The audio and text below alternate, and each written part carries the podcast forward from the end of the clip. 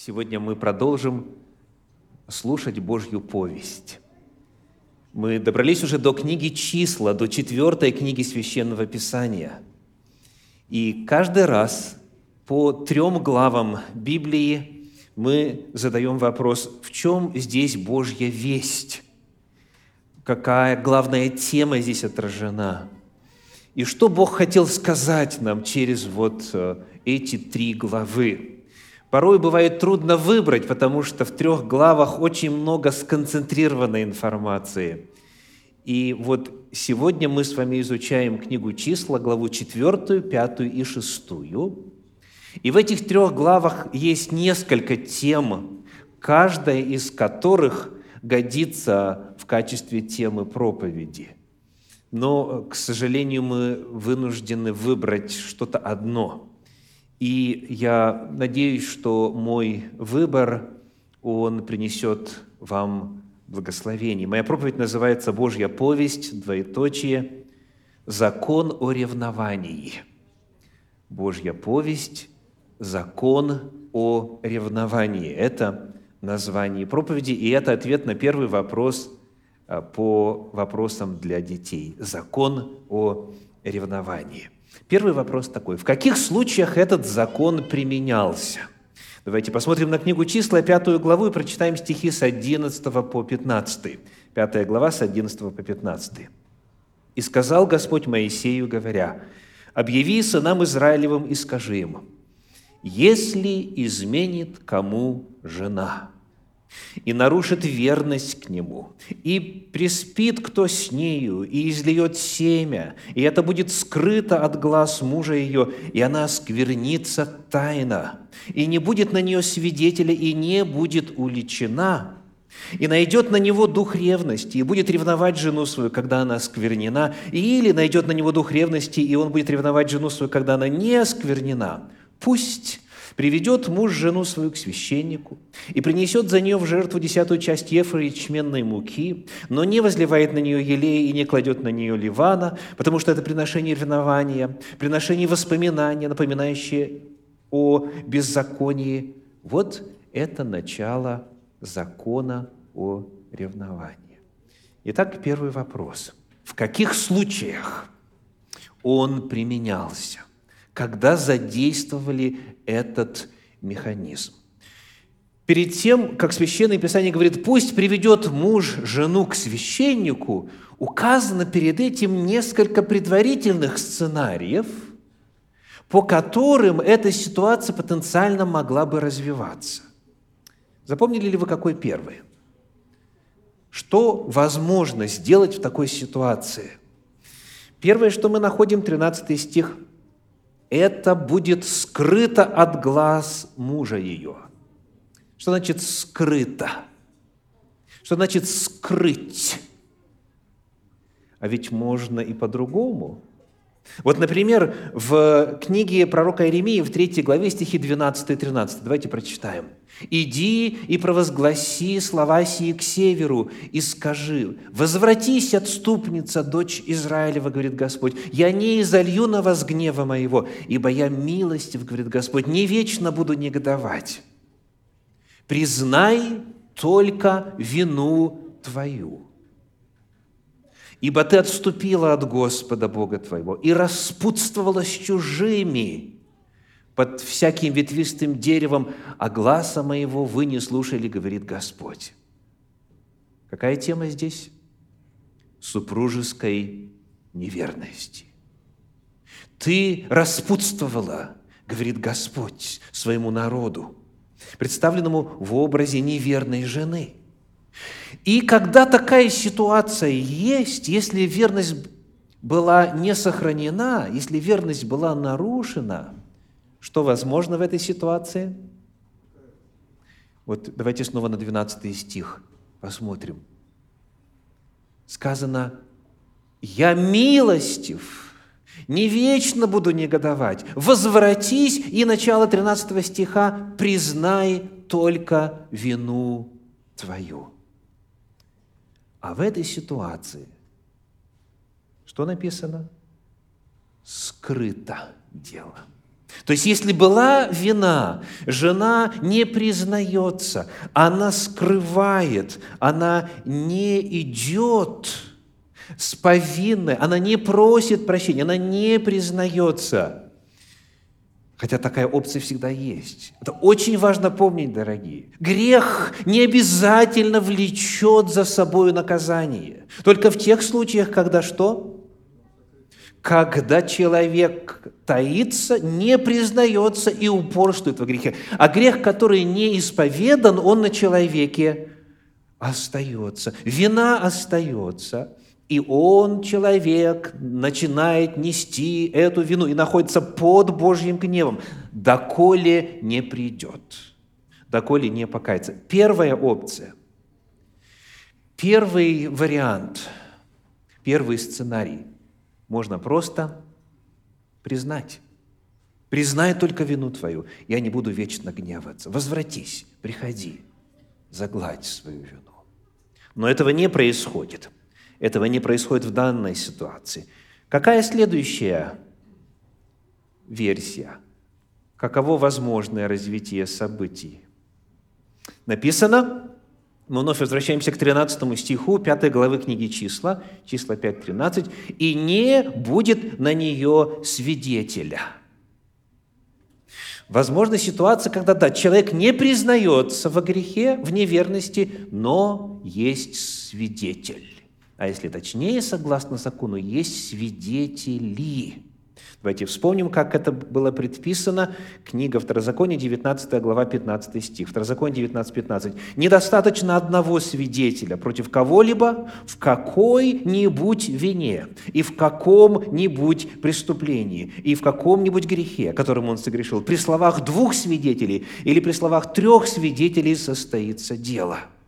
То есть обыкновенно, если человек грешил и есть свидетели этому, то на свидетелях лежала обязанность, во-первых, подойти к человеку, обличить его, увещевать его, подвигнуть человека к покаянию. Но если тот не соглашается, тогда была обязанность сказать двоим-троим, потом сказать общине.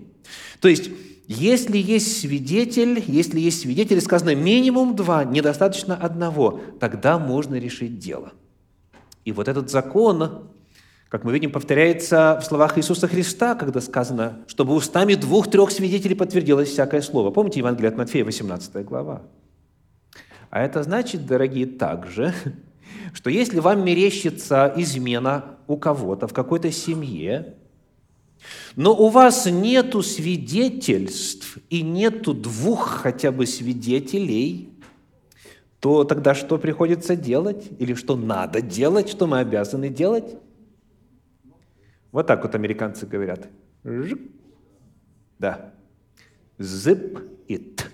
То есть закрыть уста на эту тему. Ни у кого нету права, чтобы о ком-то высказывать суждение на предмет греховности, необходимо это прежде установить. И устанавливается это в четком порядке. Минимум два человека должны об этом засвидетельствовать. Если кому-то кажется, ну, русский народ давно уже сказал, что надо в этом случае делать. Я это не рекомендую, но речь идет о том, что надо знать точно, если неизвестно, молчи. Ты можешь поговорить лично с человеком и сказать, вот у меня такие есть подозрения, не нужна ли духовная помощь, не нужна ли молитва, не нужен ли совместный пост, чем я могу помочь. Но если человек говорит «нет», ничего такого не было, у этих подозрений нет оснований, это не доказано, и я не желаю признавать свою вину, то тогда ни у кого нет права, если нету, повторяюсь, двух трех свидетелей а, кого-то в чем-то обвинять. Итак, второй сценарий какой? Есть свидетели, которые приходят и рассказывают, и этим устанавливается вина.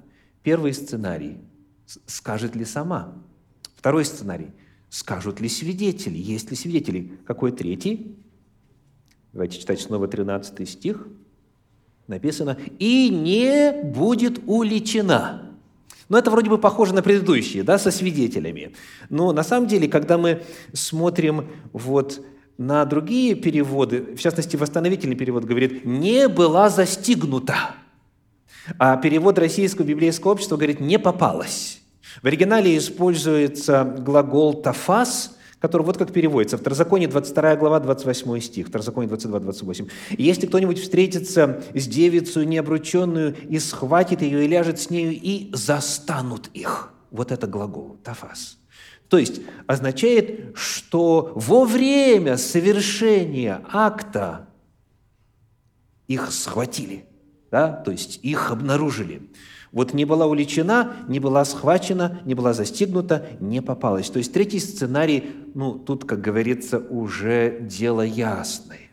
Так вот, скрывает, свидетелей нет, не была застигнута. То есть, когда все человеческие способы, которые традиционно и по закону, и в обычной ситуации должны быть применены и действуют, когда они не срабатывают, когда недостаточно информации, то вот тогда написано, 15 стих, «Пусть приведет муж жену свою к священнику». Что делаем тогда? Мы идем в Дом Божий мы идем к святилищу, мы обращаемся к Господу. И здесь очень важно отметить, что Бог, согласно закону, занимается брачными делами. Ему есть дело до того, что имело место, чего не имело места во взаимоотношениях. То есть Бог, и это уникальный закон, обещает чудо.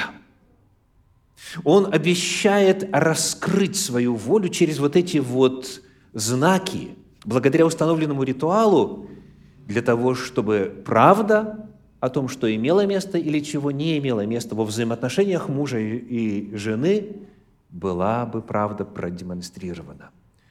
Этот отрывочек учит нас тому, что для Бога это важно. Семья для Господа – это чрезвычайно важно. И Он сам предлагает свои услуги в выяснении этих вопросов. Итак, когда не срабатывали никакие человеческие механизмы, тогда можно было воспользоваться обрядом ревнования. Теперь давайте прочитаем, что он собою представлял. Пятая глава, стихи 16 по 22. Книга «Числа», пятая глава, стихи 16 по 22.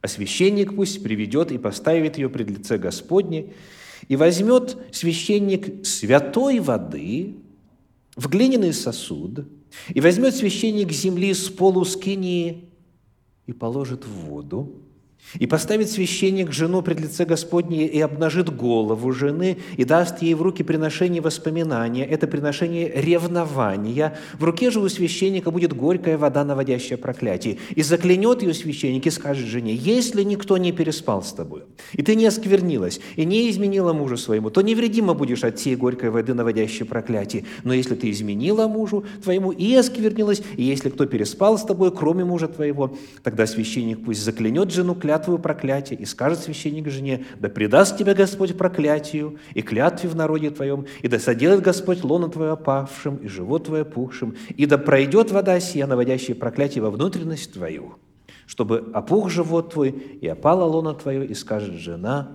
аминь, аминь.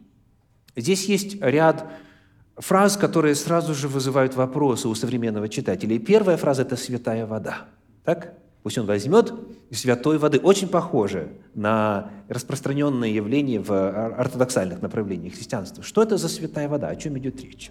Значит, слово «святая» описывает определенное место, в первую очередь. То есть, где они находятся, где жена находится, где муж находится, где священник находится.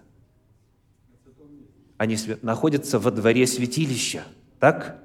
Потому что сказано, возьмет прах откуда с полу Скинии. То есть они находятся там, в Божьем присутствии. И это место называется святым. Ну вот э, для того, чтобы быстренько это установить, прочитаем из э, книги Левит 6 главы 16 стих. Левит 6, 16. «А остальное из него пусть едят и сыны его, пресным должно есть его на святом месте». Так описывается часть трапезы священников, где едят на святом месте. То же самое слово в подлиннике, что и святая вода. И где же это святое место? Что говорит текст? На дворе скинии собрания пусть едят его. То есть это место святое. И что там находилось на дворе Помимо прочего, исход 30 глава стихи 17-18, «И сказал Господь Моисею, говоря, «Сделай умывальник медный для омовения, и подножие его медное, и поставь его между скинию собрания и между жертвенниками, налей в него воды». Вода бралась со святого места, потому вода святая. Она бралась из умывальника. Ритуального умывальника, который использовался для омовения рук и ног священников перед преступлением, перед тем, как приступать к служению во святилище. Вот эта вода берется. Потом второй элемент какой?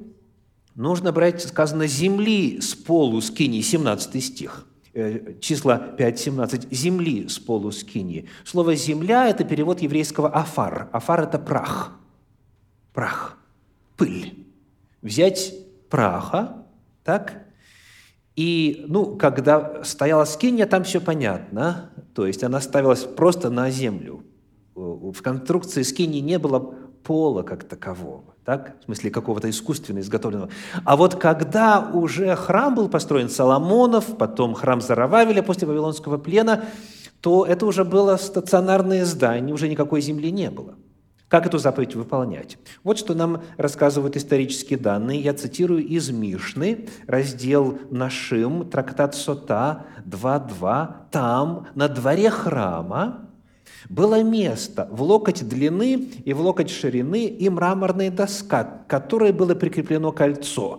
Подняв доску, он брал пыль из под нее и снова закрывал. То есть на случай вот э, необходимости Воспользоваться этим обрядом ревнования была специальная плита, откуда доставали. То есть это был прах, это была пыль со святого места. И так вот туда добавляли воду, потом дальше там на кусочке пергамента текст наносился, смывались туда все буквы, эта краска в этот сосуд, и э, жене давали это выпить написано, что это приношение ревнования. И эта фраза тоже очень интересна. Эта фраза у нас в 18 стихе. Приношение ревнования. И вот что особо интересно, это само слово «ревнование». А интересно вот почему. В оригинале это еврейское «кнаот», и те, кто еврейским увлекался, по крайней мере, сразу угадал окончание множественного числа «от», «кнаот». То есть не ревнование, а ревнования. Это приношение ревнований, множественное число. Это слово используется во множественном числе. И то же самое в 15 стихе, и в 25 стихе, и в 29 стихе этой пятой главы книги числа. То есть четыре раза говорится, что это приношение ревнований. Кто-нибудь догадается, почему ревнований во множественном числе?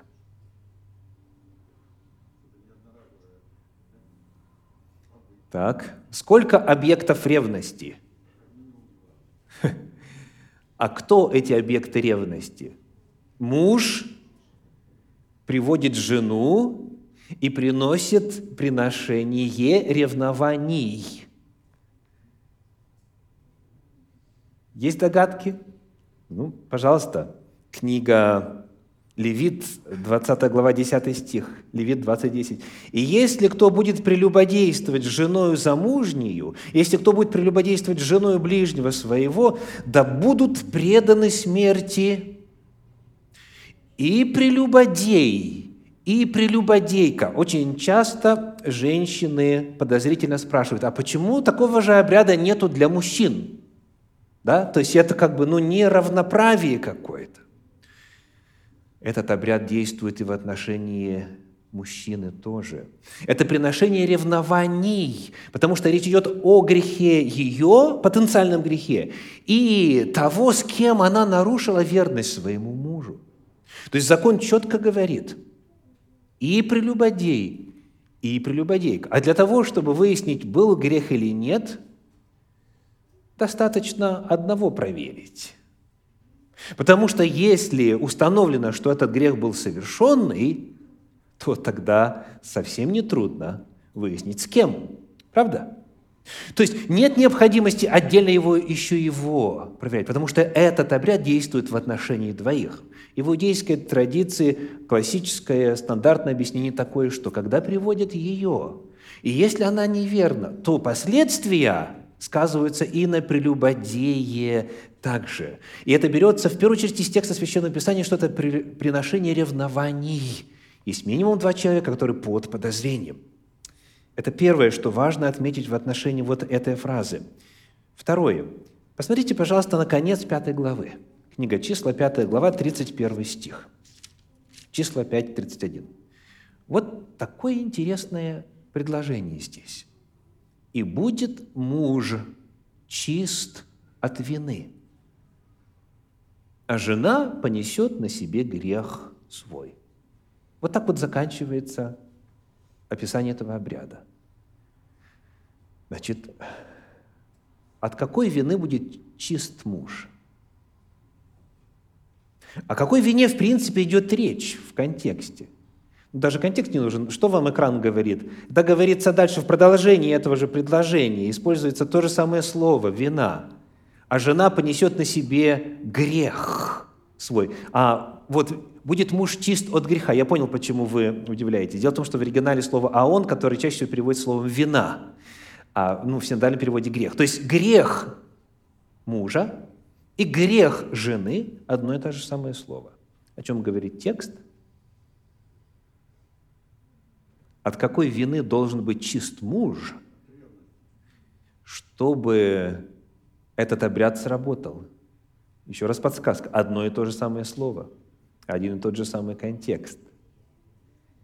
Дорогие, речь идет о том, что этот обряд не будет действовать, если муж виновен в том же, в чем он пытается проверить жену. Если муж чист от вины, от этой же самой вины, от прелюбодеяния, вообще весь рассказ об этом, и жена понесет на себе грех свой. Какой грех? Прелюбодеяние, если она виновна. Так вот, если муж не виновен, а жена виновна, тогда обряд сработает. И это условие. Муж должен быть чист. Нету двойных стандартов. Мужьям можно изредка, так? А женщине даже ни разу нельзя. К великому сожалению, при невнимательном чтении может создаться впечатление о том, что к женщинам в этом отношении были высокие требования, а вот у э, женщин как бы даже вроде бы и не было способа проверить верность мужа или нет.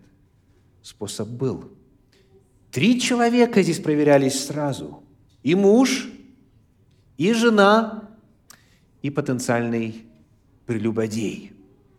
Вот о чем говорит этот текст. То есть, еще раз, чрезвычайно важно, чтобы жена была увлечена, если она согрешила, муж должен быть чист от этой самой вины, от этого самого греха. Ну что ж, я надеюсь, что а, вот этих базовых данных нам будет достаточно для того, чтобы сейчас с вами одолеть хотя бы в общих чертах еще одну историю на эту же тему. Это Евангелие от Иоанна, 8 глава. Евангелие от Иоанна, 8 глава, 1 11 стихов. Иоанна 8 глава, 1 11 стихов. «Иисус же пошел на гору Илионскую, а утром опять пришел в храм, и весь народ шел к нему, он сел и учил их». Тут книжники и фарисеи привели к нему женщину, взятую в прелюбодеянии, и, поставив ее посреди, сказали ему, «Учитель, эта женщина взята в прелюбодеянии, а Моисей в законе заповедал нам побивать таких камнями. Ты что скажешь?» Говорили же это, искушая его, чтобы найти что-нибудь к обвинению его – но Иисус, наклонившись низко, писал перстом на земле, не обращая на них внимания. Когда же продолжали спрашивать его, он, восклонившись, сказал им, «Кто из вас без греха, первый брось на нее камень».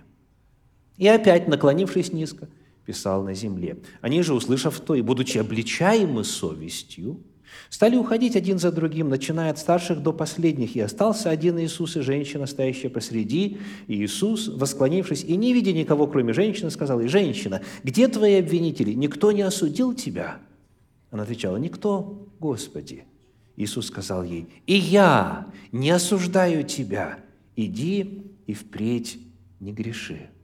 Эта история очень часто используется в христианстве с целью продемонстрировать, что Иисус здесь взял, да и отменил заповеди Торы. Дескать, вот Бог был такой строгий, чуть ли не жестокий, за прелюбодеяние и побиение камнями, а Иисус Христос говорит, а я тебя не осуждаю. То есть, что там нам Моисей написал, что Бог через Моисея дал, э, это уже дело минувшее, оно теперь на нас не распространяется, ибо вот Новый Завет наступил, так сказать. Это истолкование весьма далеко от правды. И то, что мы сегодня выяснили, оно нам поможет разобраться с причинами, по которым это толкование является ложным. Первый вопрос. Что предложил сделать Иисус? Седьмой стих, Иоанна 8, 7. Что предложил сделать Иисус? Он предложил исполнить закон. Он предложил бросить камень. Пусть первый бросит камень. Он не говорит, нет, мы теперь это уже не делаем, мы теперь уже гуманные, мы теперь уже в другой эпохе. Нет, он предлагает бросать камень. То есть он действует в рамках закона. Он не говорит, этого не нужно делать. Наоборот, он предлагает бросать камень, он предлагает исполнить закон. Теперь следующий вопрос. Почему Иисус поставил вопрос о том, кто первый бросит? В чем значимость? Какая разница, первый, второй, десятый, да? Все равно общее дело делаем, да, так сказать. Давайте вспомним, что написано в законе. Второзаконие, 17 глава, стихи 6 и 7. 17 глава, 6 и 7. «По словам двух свидетелей или трех свидетелей должен умереть осуждаемый на смерть. Не должно предавать смерти по словам одного свидетеля». И теперь внимание. Рука свидетелей должна быть на нем прежде всех, чтобы убить его. Потом рука всего народа. И так истреби зло из среды себя. Итак, кто первый бросает? Свидетель. Свидетель, который был очевидцем, который знает о совершенном злодеянии, он первым бросает камень. Таким образом, что делает Иисус? Он исполняет закон. Он задает вопрос, есть ли тут свидетели, на основании свидетельств которых, минимум два человека нужно, лучше три, можно было бы утверждать, что то, в чем ее обвиняют, на самом деле имело место. Итак, Иисус Христос задает вопрос о том, кто первый бросит, потому что Он спрашивает о свидетелях. Теперь, соответственно, почему Иисус не осудил женщину? А потому что свидетелей не было. То есть вся толпа такая воодушевленная, так разгоряченная, она тут сникла, и все потихонечку исчезли, один за другим стали уходить. То есть Иисус не нарушает закон, Он, наоборот, исполняет закон точно по написанному. Нужно, чтобы были свидетели. Никого из свидетелей не было, все ушли. Дальше. Почему Христос говорит, кто из вас без греха? Разве Тора предполагает, что только безгрешные могут, вот эти свидетели, да, что они, а, бросая камень, они безгрешные? Разве это предполагается? Нет, конечно. Нету праведного ни одного, все согрешили. Это всегда было известно.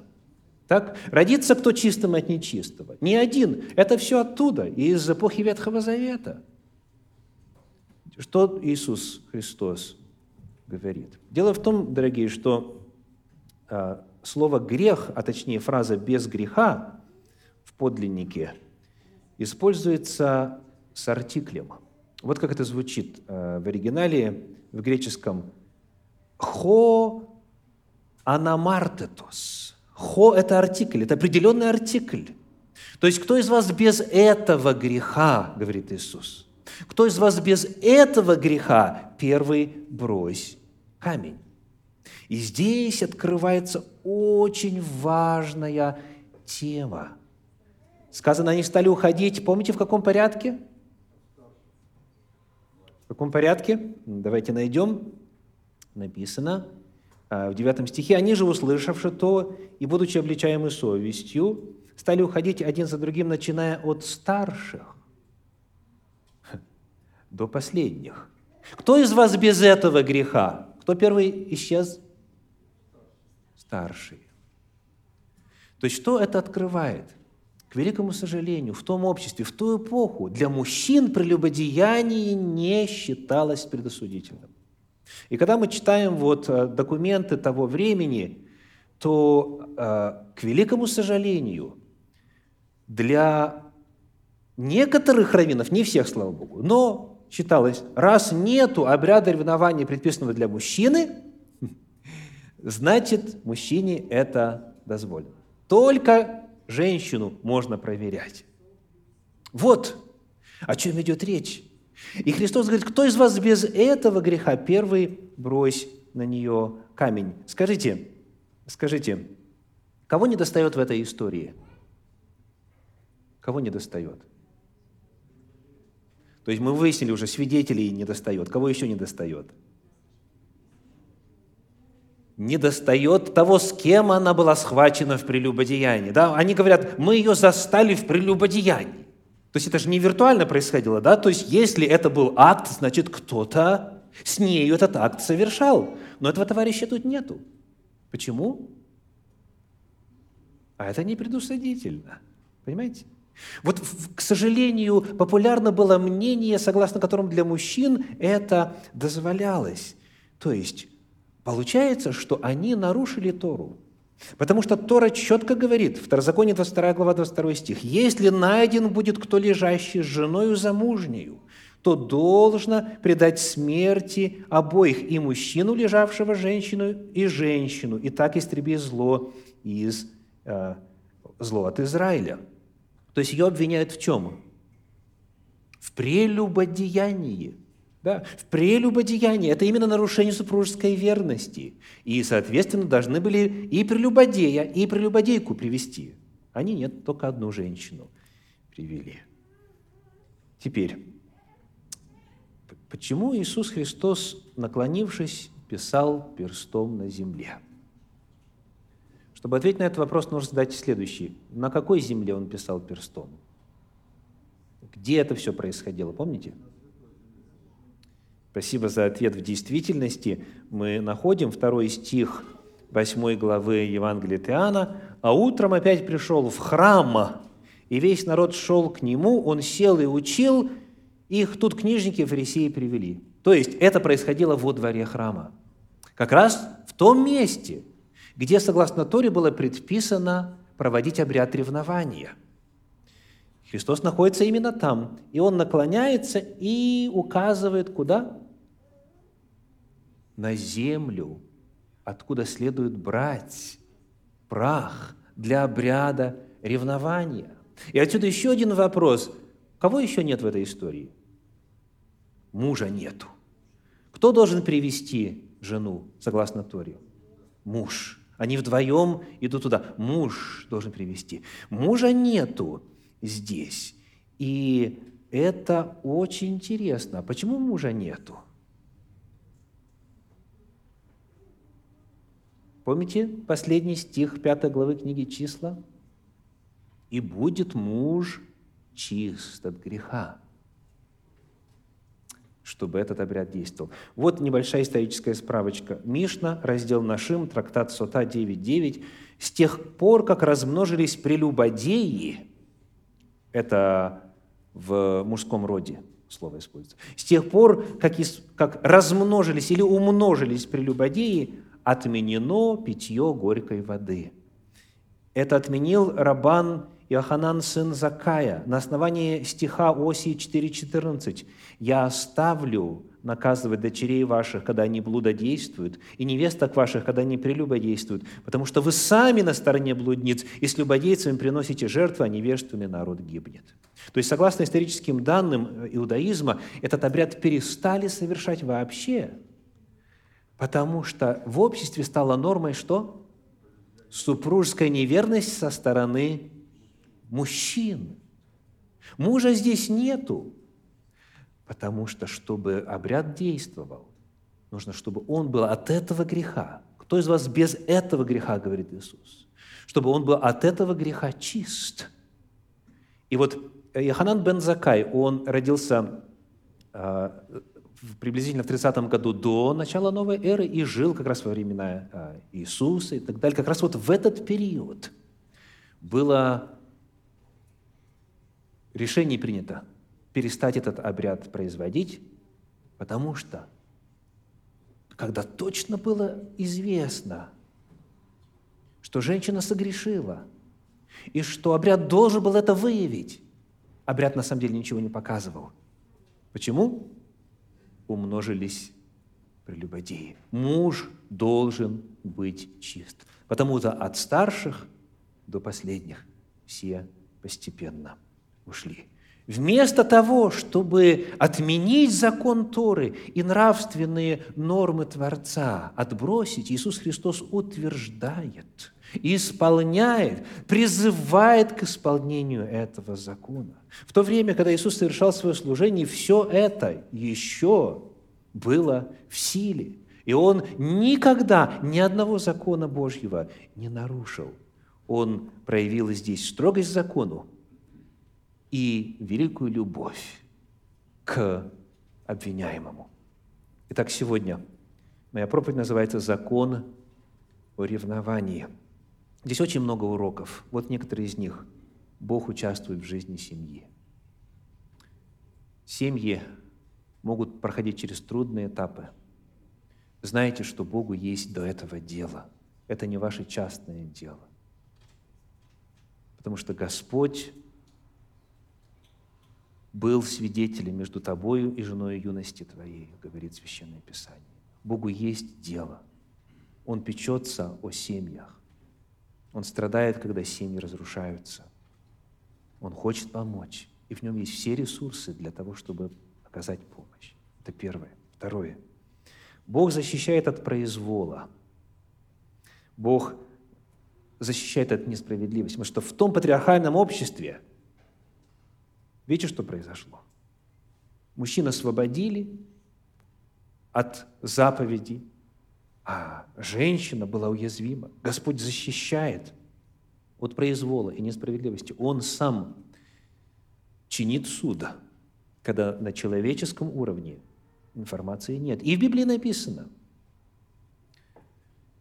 что если народ земли не обратит внимания, то есть если вот эта процедура не будет, или другая любая другая процедура, что касается справедливости, не будет соблюдена, то я сам, говорит Господь, я сам обращу лицо мое на этого человека. Поэтому в этом смысле ничего не поменялось. Господь и сегодня все тайное делает явным. Может быть, не сразу, но непременно, обязательно. И, наконец, третье. Бог нелицеприятен. Мужчина и женщина для Него равноценны – и что касается закона о супружеской чистоте, Господь равно тщательно относится и к мужчинам, и к женщинам. Он предусмотрел способ помощи в каждой ситуации. Вот это некоторые уроки, на которые у нас было время по теме «Закон о ревновании». Да благословит Господь все семьи.